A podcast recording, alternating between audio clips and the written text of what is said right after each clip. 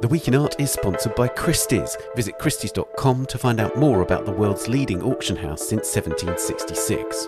Auction, private sales, online, art, anytime.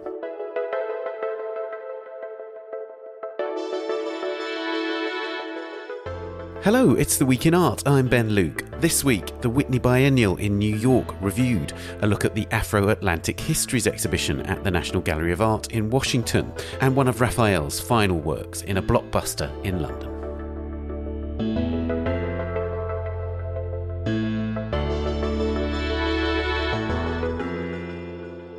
Quiet as it's kept, the 80th edition of the Whitney Museum of American Art's Biennial is now open to the public, and you can hear the thoughts of our team in New York on the long awaited exhibition. As the latest incarnation of the show Afro Atlantic Histories opens at the National Gallery of Art in Washington, D.C., I speak to its curator, Kanitra Fletcher, about the museum's approach to this complex subject.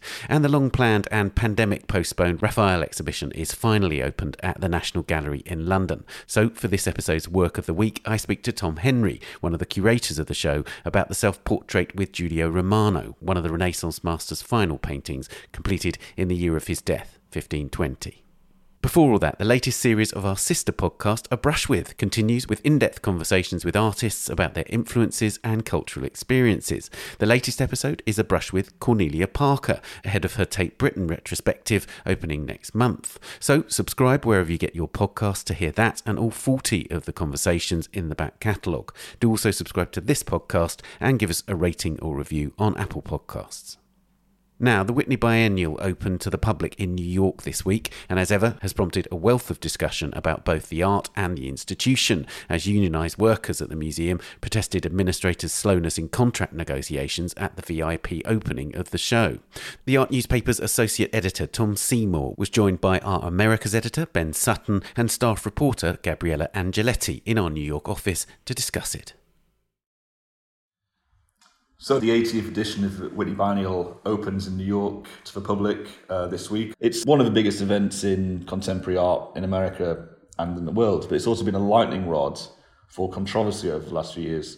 Ben Sutton, do you want to talk about the role that the Whitney plays for, for contemporary art in America and also why it's been so controversial recently?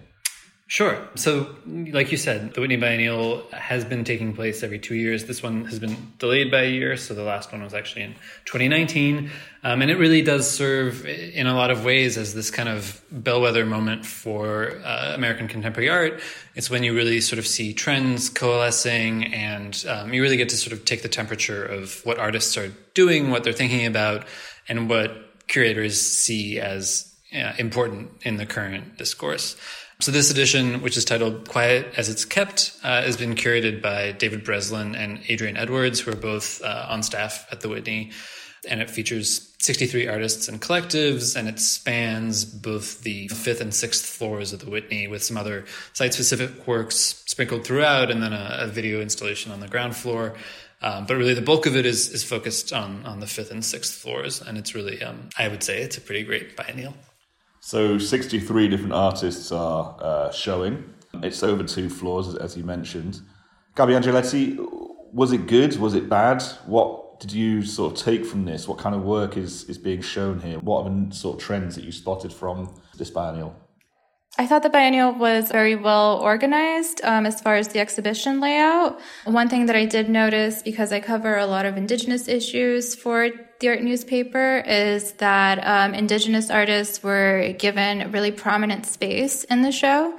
Um, one recurring comment that I noticed from Indigenous critics in the 2019 biennial was that Indigenous artists were not given as much space as, um, say, Black or non-BIPOC artists. They were sort of relegated to uh, corners of the show. So Indigenous artists really occupy a lot more space, even though there is fewer Indigenous artists participating in this biennial. Um, there are four versus I think around eight in the previous version. They're definitely given a lot more attention. Ben, do you want to just talk us through what you made of the curation, given there's 63 different artists and given um, there's a lot of different mediums at play here and a lot of different, like multi generational artists on display? Mm-hmm. How do they organize that? I think the curators have done a very good job of, of organizing the show. It's a little more heavy handed than your typical Whitney Biennial is structured, but they've really created these two very distinct environments. So the fifth floor is kind of this light filled space. There are no sort of floor to ceiling walls. Everything is hung on these kind of freestanding partitions. So there's a lot of light. All the walls are white. All the supports are white. It's, it's very, this kind of luminous an expansive space. And then you go up to the sixth floor, and that space is completely dark. It's a series of nooks and antechambers with black painted walls and black carpeting on the floor. So it just creates this very kind of claustrophobic sense of space. And like I said, it's a little heavy handed, but I think it works. And I think honestly, like most Whitney biennials are kind of under curated in this regard. There's a little too little thought put to kind of how the works interact and what the experience is of moving through the space. And I think, yeah, I think David Breslin and, and Adrienne Edwards have done a really nice job of of really putting a lot of thought into how the works are in dialogue with each other and how you're kind of experiencing them as a suite of works. On the sixth floor, there was a lot of video work, and it felt to me that even though video art has been, you know, around for fifty or sixty years or more, this biennial felt like a sort of coming of age for video art, like that, you know, they're really establishing video art in the mainstream as almost the most significant medium on display. Do you have any thoughts about? Would you agree with that? Yeah, I think they've done a really good job with video art. Um, I, th- I, think, uh, to your point, you know, I think video art and maybe kind of abstraction, broadly speaking, are really the two strong suits of this biennial. And in terms of video art, you're right. I mean, I think past editions of the Whitney Biennial, both in its its current building, this is the, the third biennial in their new building, and even in editions that happened in the Breuer building on Madison Avenue, video art was always pretty poorly integrated. It was always kind of in a, an awkward alcove, or it was only shown during special screenings, or it was on a tiny monitor with one set of headphones. It was never really given pride of place. And I think in this biennial, they've really nailed it. I mean, every video work has the room to breathe. There's occasionally kind of like some sound that leads into the next room. But like by and large, I think they've done a fantastic job of really giving video the, the space and time, because some of them are, you know, over an hour long that they require. And Gabby, did you feel that this was a, commercial show? Did you feel there's a lot of um, on-trend artists that are very popular in the private gallery sector? There's been a lot of figurative art over the years. Did you see much figurative art in this show? Um, you feel connected to the market?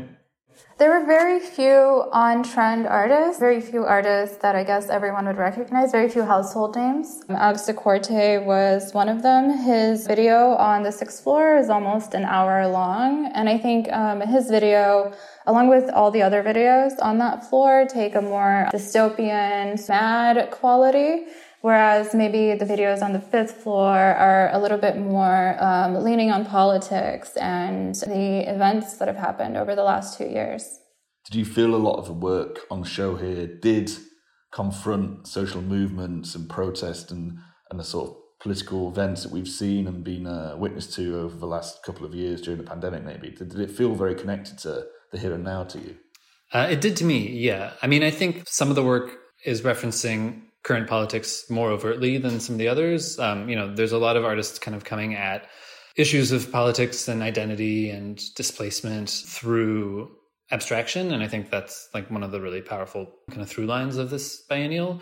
But yeah, I think there are also some artists who are just coming straight out and and addressing current political issues pretty overtly. I mean, I think we'll get into this later, but there's an Alfredo Jaar video that is basically just protest footage, so it doesn't get much more direct than that. Personally, one of my favorite pieces in the biennial is um, is another piece that you know engages politics pretty directly, but it's this massive Ferris wheel made out of prison furniture. It's a piece called "The Clockwork" by Sable Elyse Smith. I mean, a it's just huge, so it's very hard to miss, but it also has this. It sort of hits you twice. Where you know, first it just registers as a very large piece of art um, and this kind of riff on a on a somewhat playful structure that we're used to encountering at you know the circus or at a fair.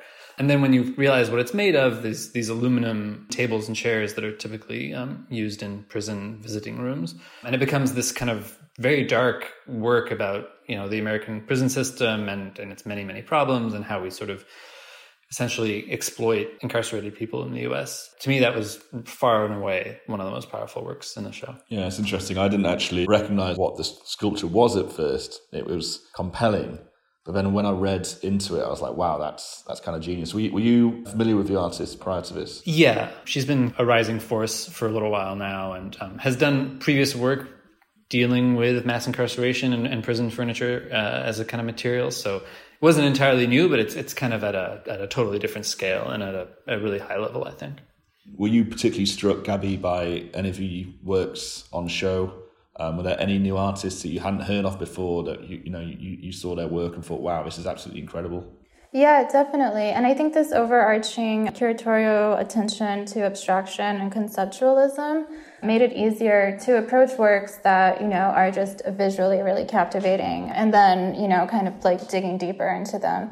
For example, uh, Dyani White Hawk's abstract geometric tapestry has a lot of aesthetic crossover with James Little's abstract canvases, um, one floor below that. And Duane Linklater, another um, who is a Cree artist, uh, he created a series of abstract canvases that stand alone on its own as very beautiful. When you dig deeper, it actually has a lot to do with his cultural heritage. I was really struck on the sixth floor. The first thing you see when you when you emerge onto the sixth floor is two massive abstract paintings by um, Denyse Thomasos, and she speaks about this kind of permanent sense of chaos, the intensity of, of events that are impossible to represent in the world at large. And, you know, it reminded me of, of Jackson Pollock, who is on the seventh floor in a permanent connection. And he was in the Whitney at the start of his career. And he, you know, his art came out of a kind of crisis in, in art's ability or figurative art's ability to really contend with the enormity of events in the world. And I felt there was a really interesting actual sort of dialogue and relationship between some of the themes that you saw in a permanent collection and in this biennial, which is obviously very, very contemporary work. Ben, was there anything else that you were really taken with from other mediums, maybe? Yeah, I mean, I think uh, Gabby mentioned this earlier, but the um, the Alex Da Corte video uh, on the fifth floor, which is called Roy G. Biv, it's an hour long from 2022, and it's just one of the few kind of humorous works in this biennial. I think, kind of like to the points we've been making, it is a pretty serious and heavy biennial, and that is one of the few works that has kind of a dose of humor in it. And it's this video in which Alex Da Corte, who's based in Philadelphia, plays Marcel Duchamp and then plays Marcel Duchamp's alter ego, Rrose Sélavy, and then plays Marcel Duchamp dressed as the Joker from the 1989 Batman movie, and then plays a Constantin Brancusi sculpture from the Philadelphia Museum of Art collection, kind of brought to life and sings a song. And it's just this really kind of like madcap surrealist piece, but really like the execution of it, the production quality is just phenomenal. Um, just like really technically impressive. And, and like I said, like a, a very welcome dose of humor and whimsy in a biennial that at times does feel very, very rough. And I, I thought it was interesting that there was ready-made art close by to that uh, installation, and there was creative salvage. There was a you know, a lot of artists are using everyday objects to make quite political points. So to have that conversation or, or have it in dialogue with someone paying tribute to Marcel Duchamp was very interesting and a, and a sort of like a marker of the quality of the curation here. Um, Gabby, anything that you didn't like, anything you thought was lacking, anything you uh, felt was was not quite as good here? What could it have done more of? Not that there was anything uh, lacking, but I thought that one thing that was surprising was um, how little the biennial dealt with, for example, the BLM protest and coronavirus. There was one video by Alfredo Jaar that dealt with the Black Lives Matter protest in DC that was shown in its own dedicated space. It was, I think, a major point of the biennial for a lot of people. It definitely has a very visceral effect when you're in there. Uh, there's booming flash grenades going off, and you really do feel like you're there. And um, I think it's important to note that this is the only video work that's presented in its own dedicated closed off space, other than um, Lucy Raven's work, which shows the, the construction of a mine and also deals with destruction. Ben, you had your issues with, with this piece of work about the Black Lives Matter protest. Do you want to talk us through what, what were your concerns there? Sure. I mean, I think to Gabby's point, it is a very kind of viscerally powerful work. I mean, you know, it is it's installed in its own room. You can't really access it once it's begun, so you really have to be in there for the whole experience. And there are these very powerful fans mounted to the ceiling, and so when there is footage on the screen of helicopters kind of bearing down on Black Lives Matter protesters uh, in DC in the summer of 2020. The fans kind of kick into high gear, and you're sort of blown about in, in this pretty striking way. And, and certainly in the moment while I was watching it, I was engrossed. But kind of the more I thought about it, the less it felt like it was doing anything with that footage. You know, this is footage that we all saw on Twitter and Instagram and the news at the time, and it certainly kind of had a visceral impact then, but to see it now, two years later, and without really anything added to it, I don't know. For me, it just didn't do anything, and it sort of spoke to what I think is like a, a frequent pitfall of, of art that really is like directly taking footage and and really directly addressing kind of contemporaneous protest movements is, is that it's really hard to just transcend that footage because it's so powerful to begin with. To me, it just really didn't add anything, and the effect of the the wind, though kind of gripping in the moment, didn't like add to my understanding of those protests. I think it's an interesting point. I was really engrossed by it. One thing that I would say about the, the biennial as a whole is that you know they started to curate this in 2019. Um, they obviously chose a lot of the artists throughout the course of the pandemic. A lot of the work was created throughout the course of the pandemic, but there's very little reference to conflict or war actually in this show. But the global news agenda over the last few months has been driven by Ukraine and, and Afghanistan, which makes me wonder how contemporary contemporary art is anymore. You know, this is supposed to be the agenda setting pinnacle of contemporary art, but it's not really contending with the ever changing, fast moving news cycle. Mm-hmm. Is, that, is that a fair thing to say, do you think? Yeah, I mean, I would say so. I think the Alfredo Jaar video is, is kind of the one exception to that. There's one photo installation by um, Buck Ellison that kind of obliquely references the Afghan war. It's this series of photos where he's imagining what the founder of Blackwater, the paramilitary firm, was up to uh, in 2003, which is the year that that company got its first contract to work in Afghanistan. But again, that's to your point, that's like a pretty oblique reference to the current conflict. So yeah, I mean, I think you're right. I guess my rebuttal would be that, you know, when artists are very directly engaging with the politics of the moment, it doesn't always work. Hence the Alfredo Jaar piece. But that's that's personal beef. The uh, Whitney Biennial over the years has sometimes attracted controversy beyond the art installed. And this year, there were some issues at the VIP opening. Gabby, you covered that for the art newspaper. Can you talk us through what was happening there with union protests? Basically, the Whitney employees are trying to unionize. They have been trying to do this for very long and claim that they haven't really received any direct response from museum leadership. The Whitney counters that claim. But um, overall, it was a really peaceful protest. They were just handing out leaflets to um, some of the people that were attending the VIP preview. I think everyone, all the VIPs were pretty receptive to their message. There was no major eruption of conflict. And I think it's just a matter of time before the Whitney follows suit with the rest of American museums that have unionized. And so to round off, Ben, should everyone go to see this? And how much time should they give to this? I mean, are we talking about repeat trips back, or can you do it in a space of a day? I think you need multiple visits for better and for worse. Yeah, I mean, I, I honestly think this is the best Whitney Biennial I've seen in at least a decade. I mean, it's it's I think really really good. But yeah, to your point, I mean, once you add up all the videos, you're talking like you know easily a day of just sitting watching videos. I think so. Definitely budget multiple visits if you can.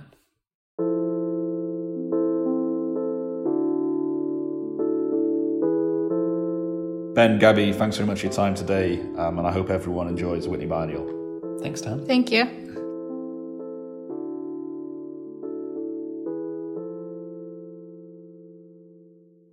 The Whitney Biennial continues until the 5th of September. You can read more about the show, including Ben Sutton's detailed analysis of its strands and themes, at theartnewspaper.com or on our app for iOS and Android, which you can download from the App Store or Google Play.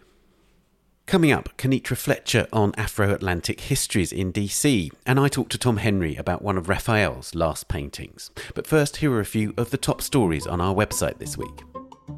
Russia's invasion of Ukraine has caused the cost of international shipping to skyrocket. As Kabir Jhala writes, oil prices last month reached their highest in 14 years as NATO countries vowed to wean themselves off Russian energy by the end of the year, causing extreme market volatility. This, combined with the inability to fly over Russia and Ukraine's vast combined airspace, has made shipping art overseas, in particular between Europe and Asia, much more expensive, and major fairs in Asia are expected to be hit hard. Edouard Gouin, the co founder of Convelio, a fine art shipping logistics company, says that a Chinese client was recently quoted $58,000 to send a container to Northern Europe by a competitor. This journey, he says, would have cost around $3,000 in recent years.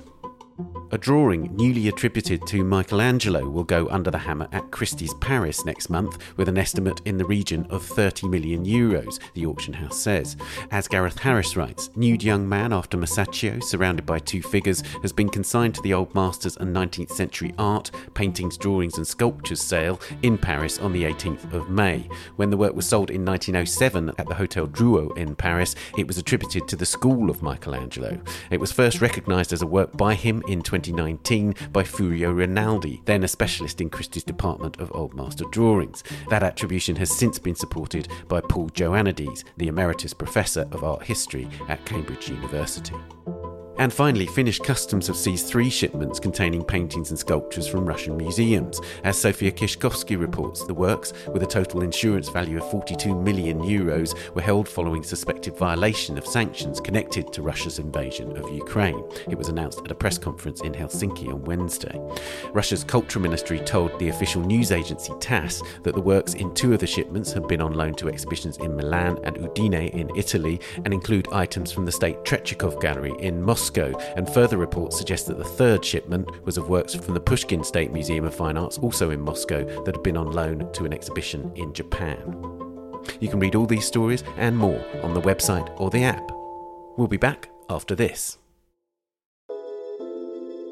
The Week in Art is sponsored by Christie's. This April, explore Christie's Classic Week, a hybrid mini series of three online sales and one live auction in New York, featuring European art, antiquities, and books and manuscripts. Discover Roman glass and a life size Egyptian cat statue, alongside ancient cameos and masterpieces by Rosa Bonheur.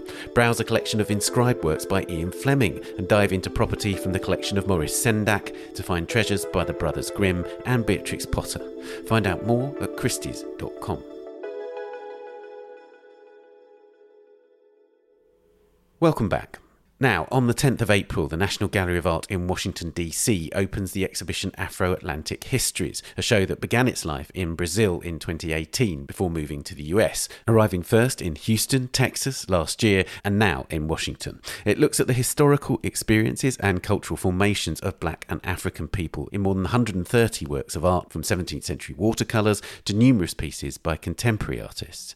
It inevitably explores the brutality of slavery, as well as liberation movements and through multiple voices from Africa to the US, the Caribbean, South America, and the wider African diaspora. In Washington, it's been organised by Kanitra Fletcher, the first ever curator of African American and Afro diasporic art at the NGA, with the help of two advisory groups. I spoke to Kanitra about the show, about those advisory groups, and about how her role will shape the NGA's collections in the coming years. Kanitra, the origins of this exhibition were in Brazil and it's come to America a couple of years later. Tell us about what the difference is between that original incarnation of the show and now. Right. It started at Sao Paulo's Museum of Art in 2018. It had over 400 works shown at two venues. So right there was the first change that we had to make was we had to pare it down a bit. And so we refined the tour, making it 130 or so works. The exhibition also had eight sections in Sao Paulo, and for the US iteration, um, it's only six. But we chose the strongest ones that are really representative of the, the complexity of the African diaspora. Right. And does the orientation of the show shift now that it's based in the States? Because this obviously began in Houston last year and it's now in Washington. Does it have more of an African American focus? There are a few more African American pieces, but we're not thinking about it as an African American show in any regard. I mean, one of the important points of the show is to focus on the global blackness that there is. A lot of people think about America as one of the places where the largest enslaved Africans were brought to, but in actuality it was only about 6%. Most enslaved Africans went to South America and the Caribbean, um, especially Brazil. And we want people to think about the globality, if that's a word, of, of blackness, of the African diaspora, and to refocus their attention on the breadth of it. And so it was important to include American artists that would be known to our visitors, but to really uh, keep a balance throughout the show. And it's called Afro Atlantic Histories. And of course, this word histories is crucial because the word historias in Latin American, in Spanish and Portuguese is different to the word histories in English, isn't it? We're talking in English, but it has slightly different connotations. Mm-hmm. Yes, it does. But we think it still connects to that historious idea because it, because it's a plural word. You know, it's not saying this is Afro-Atlantic history. We're really avoiding that grand narrative or singular way of understanding the African diaspora um, that you know you might have been taught in school. That there are so many voices and lives and experiences that contribute to the African diaspora. We think that at least having it plural makes that point. Indeed. And and tell us about the kind of ways that you illuminate those different histories because on the one hand you're dealing with works of art from the past, but also there's a lot of contemporary work and of course when you look at the breadth of contemporary work across the world and across the African diaspora, you're dealing with extraordinary range of both media and kind of ways of telling those stories effectively. Right. I mean, we're definitely refusing hierarchies of all kinds, and especially, like you say, of media, where it's not just painting and sculpture at all. There is assemblage, there is photography, there is textiles, performance, YouTube video is in the show. I mean, it's really a quite a range and takes an in-depth look of all the different types of expression that contribute to the African diaspora then and now by a range of people, not just black Afro descendant people, but people of European descent. Because one of the points that I think it's important to drive home is how integral and uh, important Black people and Black cultures have been to the making of the modern West, of the modern world, in fact being black and being um, Western or being black and being American are not exclusive of each other. They are inextricably tied. Obviously, there are historical works in this exhibition that are deeply disturbing. They're horrific, actually. How are you showing those in the museum, and to what extent do you warn your visitors in advance of seeing those images about what to expect?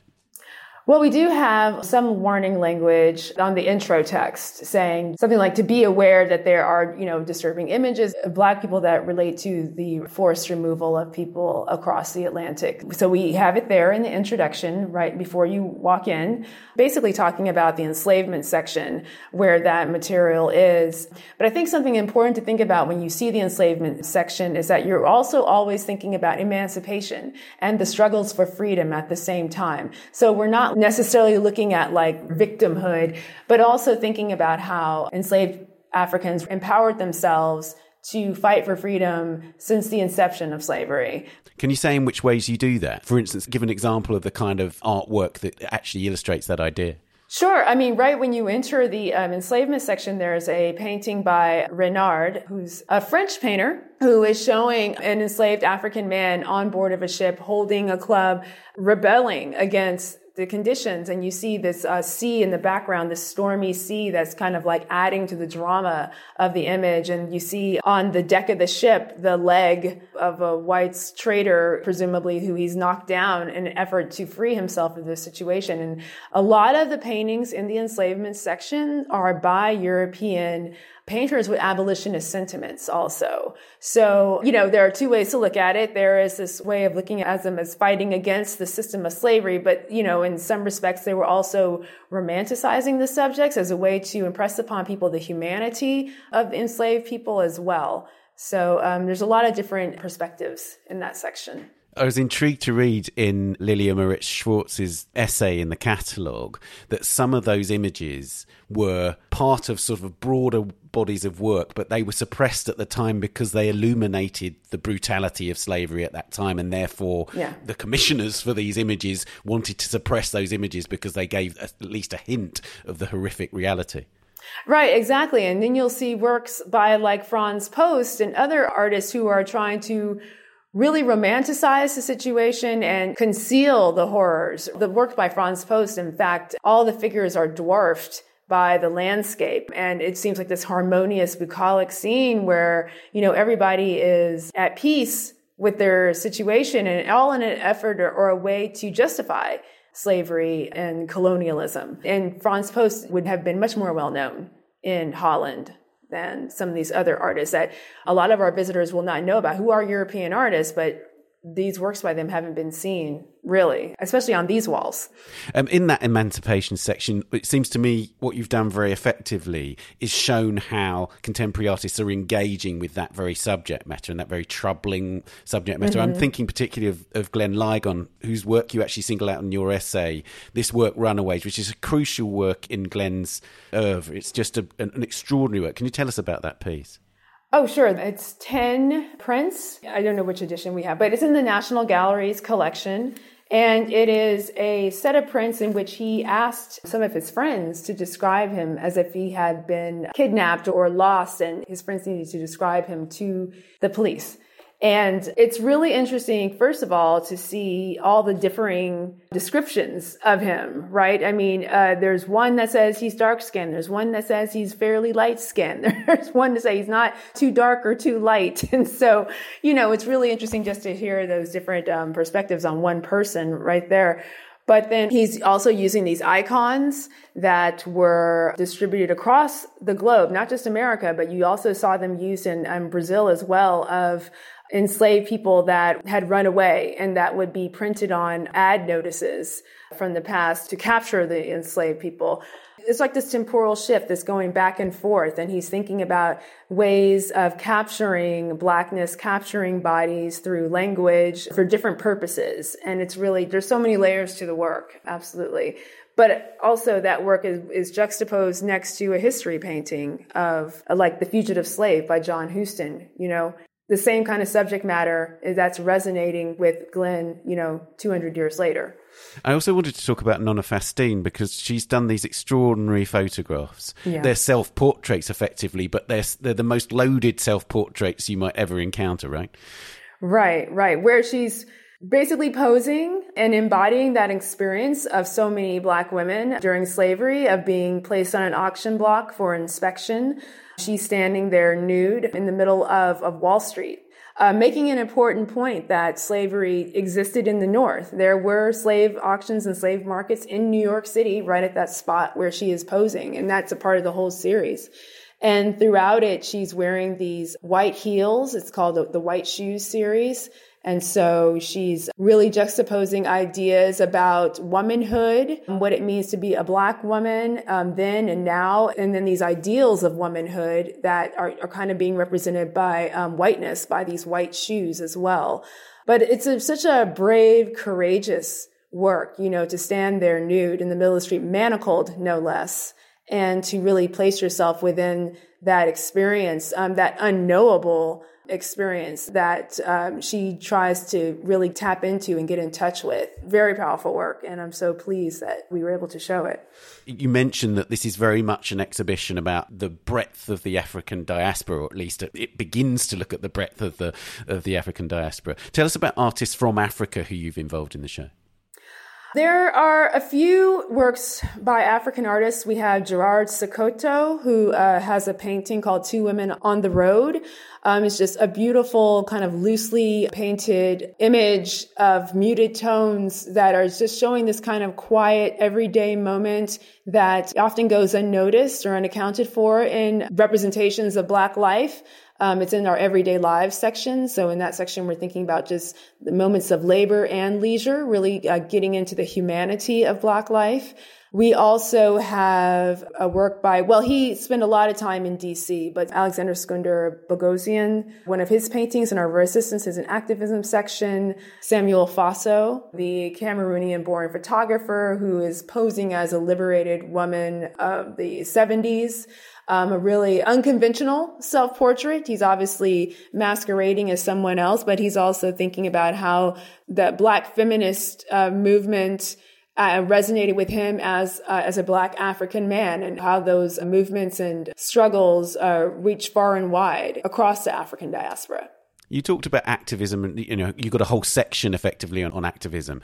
That seems to me to be a really interesting contrast. As you say, there's a sort of everyday life section on the one hand, but then you've got these amazingly profound artworks which actually deal with that very head-on confrontation with inequality. So tell us about that. Right. Um, that's our final section, resistances and activisms. And so we're looking at how artists have represented or participated themselves in these struggles for freedom post abolition to make these Western ideals of liberty, equality, justice, right, and everyday reality. And so in that section, it's a wide range. It's really has an amazing amount of different types of media. That's where you see a lot of textiles, poetry and performance in this amazing video work by Victoria Santa Cruz, an Afro-Peruvian artist in which she is um, recounting her experiences as a young girl being taunted and teased and called black as though it's a slur and then recounting her journey to uh, self pride and empowerment and you know, yelling out repeatedly, si soy negra, yes, I am black over and over again. Like, yes, you know, claiming that and celebrating that um, identity. So there are those personal gestures that speak to a collective group as well. But then there are these representations of public demonstrations during the civil rights era with the signs and demonstrations during March on Washington by Alma Thomas. Yeah, that's an intriguing work, isn't it? Because you think of Alma as this great abstract painter, but that's such an intriguing and powerful work. And really speaks to what an impact that day had on her. That she was like, you know, I'm not going to do my floral arrangements today, right? Like, no, I need to document th- this moment that I've had um, in Washington where she moved at a young age. You know, she spent her rest of her life after leaving Georgia in DC. So yeah, the impact of that day she renders in that image. We have a work by the recent MacArthur Genius Grant winner, Daniel Lind-Ramos, and that work has been recently acquired by the gallery called Power Figure. It's this towering assemblage made of everyday objects from Loíza, his community in Puerto Rico where he's creating this figure that incorporates different materials of music and sports and construction even um, these materials meant to like create the community and uplift and sustain the community as well and really communicate the power of afro-puerto rican culture it sounds like such a great show. I, I, wanted to talk to you a bit about the organisation because I was intrigued to read that there were two advisory groups that you've worked with on the show in Washington. Right. How did that work out? How did that process work? Because it seems to me that one of the things that we learnt in 2020 was that museums were going to change the way that they did things in relation to exhibitions about exactly this kind of material. And I wonder if this is a kind of blueprint for the museum going forward. It is for definitely for this museum. There were two advisory committees, like you say. There was one that was um, an academic advisory committee that was frankly started before I began. Um, one of my co-curators, Steven Nelson, the dean of the Center for Advanced Studies in Visual Arts. He took it upon himself to assemble a group of leading local historians and art historians to discuss the overall concept and the content of the exhibition, to review didactic materials for you know, sensitivity and accuracy, and to help us sort of figure out how to approach the DMV community. Sorry, the DMV community is the DC, Maryland, Virginia area, and to reach out to community colleges and universities and collaborate on, you know, programming. So that was specifically for this exhibition, but what we will be organizing for future exhibitions are community advisory groups. And Afro-Atlantic Histories isn't the only show that has a community advisory group. We also have one for the Philip Guston show coming up.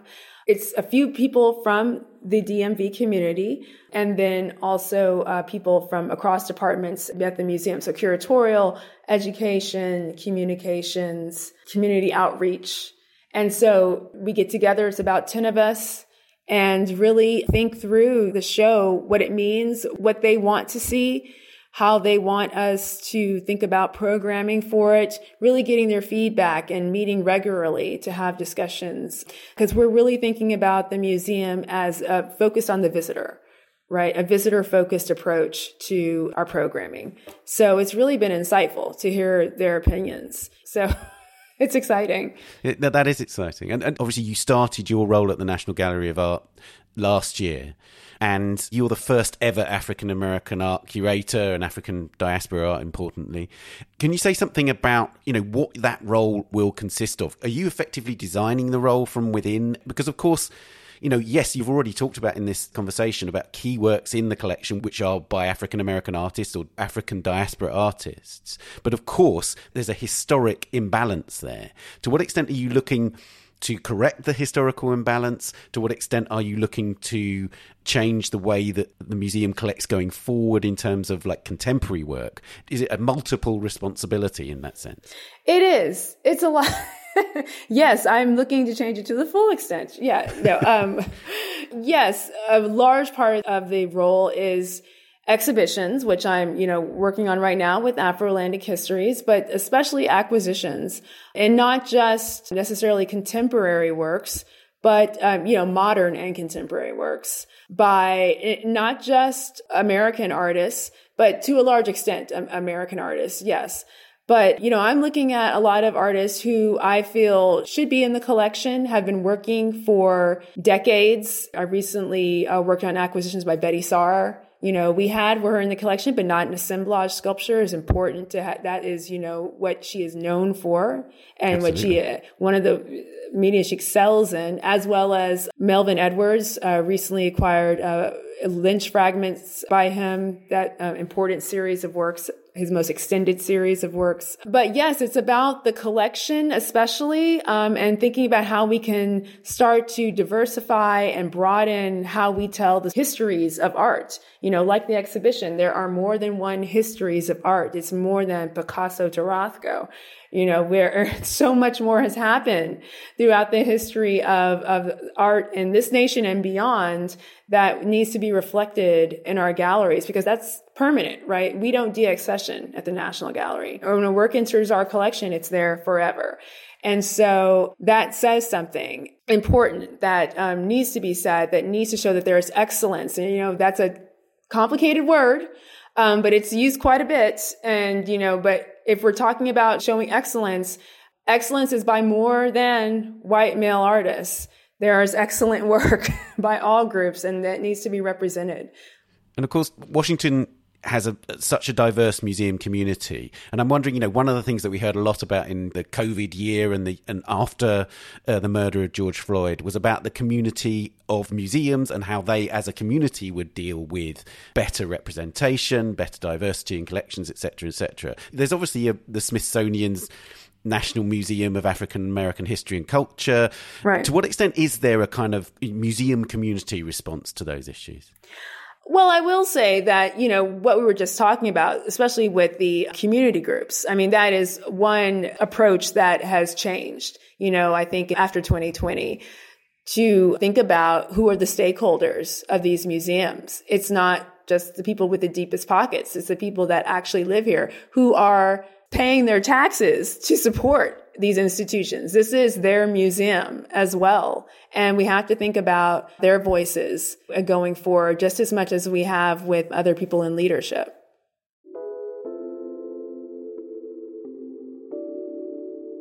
Well, Kanitra, thank you so much for joining me on the podcast. Uh, thank you. I really appreciate you taking the time and having the interest to speak to me. Afro Atlantic Histories is at the National Gallery of Art in Washington, D.C. from the 10th of April until the 17th of July. The excellent book accompanying the show also contains many works from the Brazilian incarnation as well as those in the US version. It's published by Delmonico Books and priced $69.95 in the US, $84.95 in Canada, and £51.50 in the UK.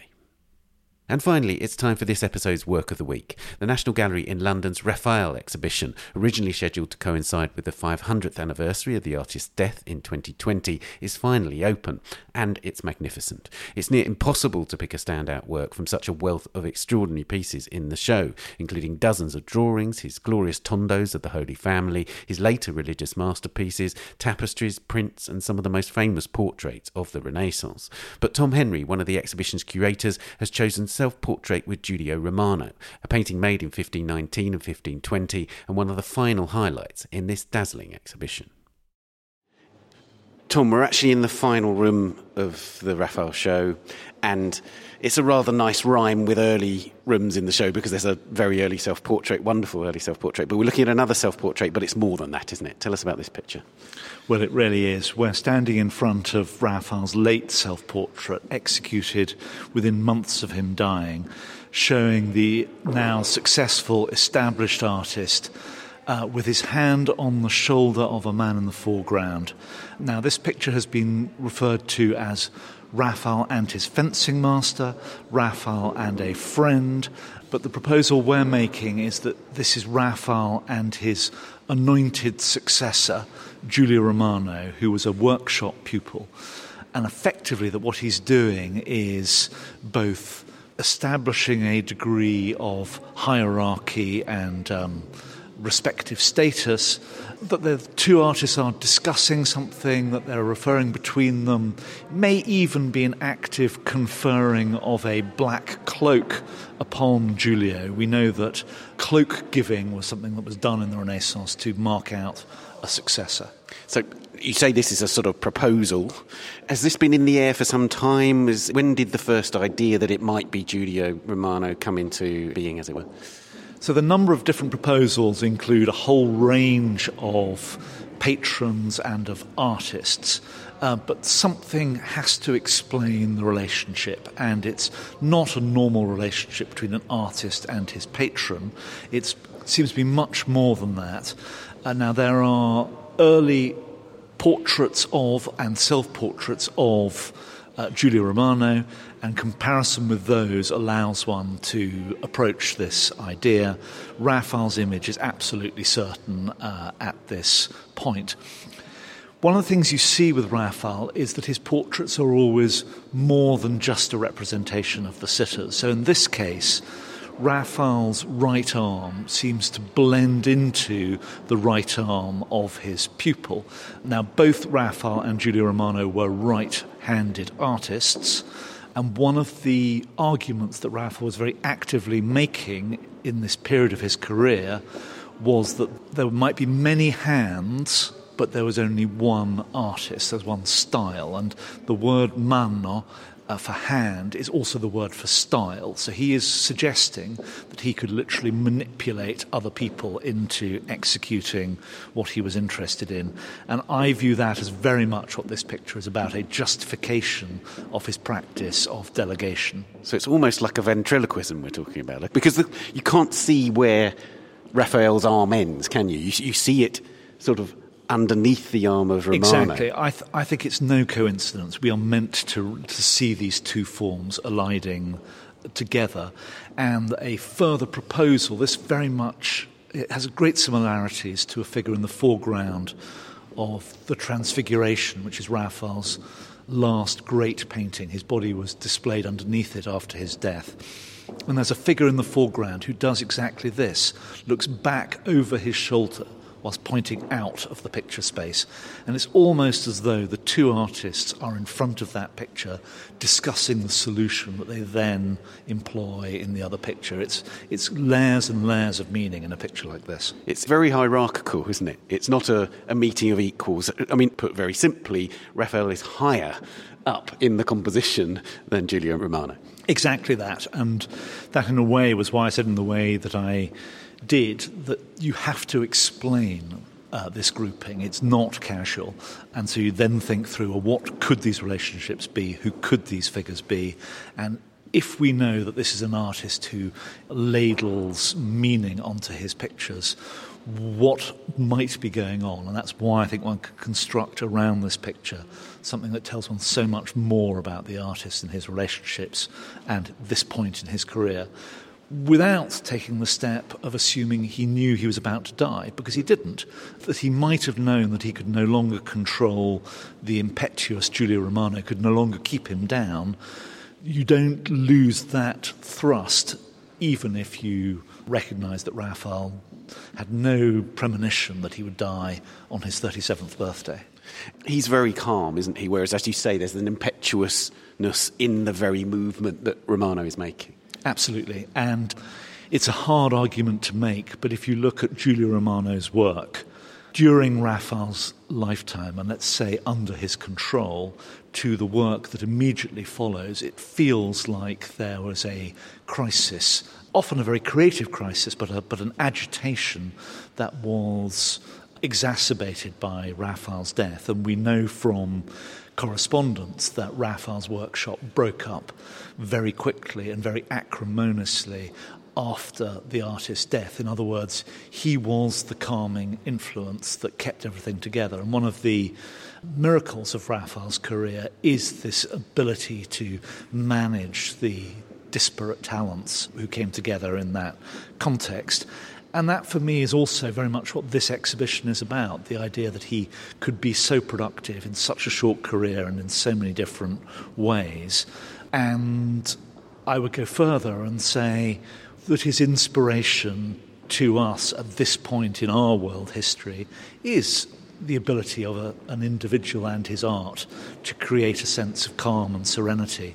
And I feel that very strongly. Yeah, and that, and that, sort of calm serenity and yet control is present in this picture through that just very small amount of his left hand that's on Giulio Romano's shoulder there. Just a very small gesture, but it's firm enough to hold him there, right? Yes, to resist the impetuous nature, to adopt. So Giulio names his firstborn son, Raphael. Normally, in this period, you name your firstborn son your father's name, so that he effectively, by naming his son Raphael, he is almost retrospectively adopting Raphael as his father. There are descriptions that Raphael loved Giulio as though he was his own son. So there's, as you say, this adoption and this paternal relationship, but not getting away from the, and yes, you, my lad, remain just that little bit lower than me. I wish you to go far. Uh, you're achieving brilliant things. I wish to encourage all of that, but mm, not quite yet. I'm still the boss. There's some wonderful compositional devices that are bringing us into the picture, aren't they? First of all, of course, Raphael meets our gaze, but of course, Giulio Romano's hand reaches to us as well, doesn't it? Tell us about those devices. Well, the devices are very strong, and in a way, we've talked about this a little bit with the idea that they might literally be in front of the transfiguration, discussing the late insertion of this figure in the foreground, uh, left of that picture, who does exactly this points out with his right hand whilst simultaneously looking back over his right shoulder.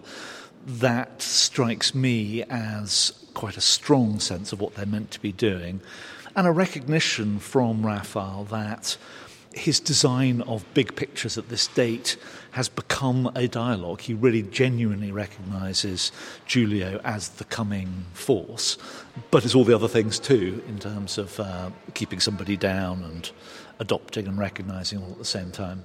Let's talk about the extraordinary virtuosity in the language, the painted language. It's, it's wonderful in this painting which is not as colourful as so many of the wonderful things here, but still to see extraordinary texture, wonderful texture in so many different aspects of the painting. Absolutely. I mean, visiting this exhibition, you see Raphael's transition in a 20 year career from a style formed from his father Giovanni Santi and through contact with artists such as Perugino and Signorelli through a period where he's learning from Michelangelo, from Leonardo, then absorbing Venetianism uh, from Sebastiano del Piombo and others. And this picture, and in, in a way, the symphony of blacks, whites, and greys that we get in these late portraits very much points to what he's learnt from each of those experiences along the way and how he melds this into a style that's thoroughly his own.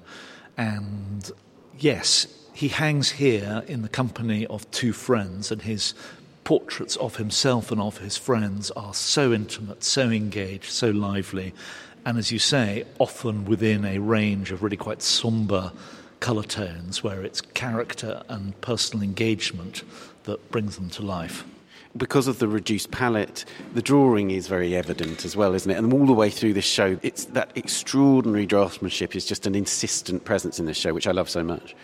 Absolutely. Raphael's art is founded on his skills as a draftsman, and once he starts to develop ideas for other artists, that becomes even more the case. What I think you see, though, is that he is always aiming for an end product, and the end product is, let's call it the effortless painting. But that what this exhibition shows is the amount of study and preparation that went into any of these works. So the final presentation might seem perfect, resolved, effortless, but the underlying work behind it is all there. And if I was to go further and say why Raphael for me is so great, it's that he is not the tortured lonely individual who leaves works incomplete because he was in some way dissatisfied with reaching his solution for them. Instead, he is the artist who is permanently driven by uh, reaching that end goal. It's, it's no less cogitated, it's no less worked, but he takes us to that final perfection, and I appreciate that. I do very much too. And lastly, of course, what you've just said is embodied in this picture, isn't it? He couldn't have produced that much without Giulio Romano and others in his studio, that he had that sort of extraordinary ability to control, to keep them all in check, to, to allow them to be productive in their own way, and to keep them harmonized, as you said earlier. Absolutely that. To give two other examples, Vasari describes that whenever Raphael left his home, which was a palace, very unlike other artists' homes, he was accompanied by an honour guard of 50 painters, and they were, of course, there, we're told, to honour him. But it's probably because he was actually providing work for that many painters, and they were therefore part of the active workshop and entourage. And then when Raphael dies, there are confirmed accounts that his coffin was carried to his final burial place in the Pantheon, accompanied by 100 torch bearing artists.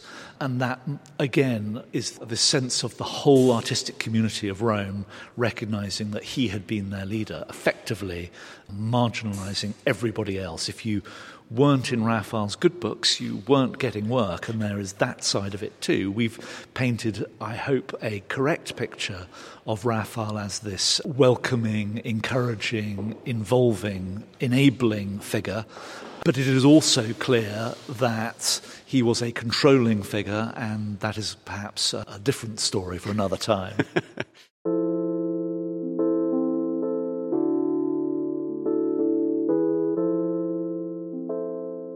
Well, Tom, thank you for telling us this one. You're welcome.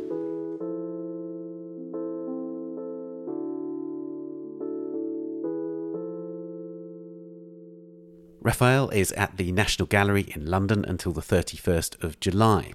To hear an in depth discussion with Hugo Chapman, keeper of prints and drawings at the British Museum, about Raphael's wider career, his precocious brilliance, his rivalry with Michelangelo, and his influence and legacy, listen to the episode of this podcast from the 22nd of May 2020.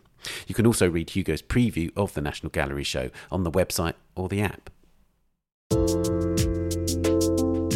And that's all for this episode. We're on Twitter at Tan Audio and on Facebook and Instagram, of course. And The Week in Art is produced by Julia Michalska, Amy Dawson, Henrietta Bentel, and David Clack. And David also does the editing and sound design. Thanks also to Daniela Hathaway and to this week's guests Tom Seymour, Ben and Gabriella, Kanitra, and Tom Henry. See you next week. Bye for now. The Week in Art is sponsored by Christie's. Visit Christie's.com to find out more about the world's leading auction house since 1766. Auction, private sales, online, art, anytime.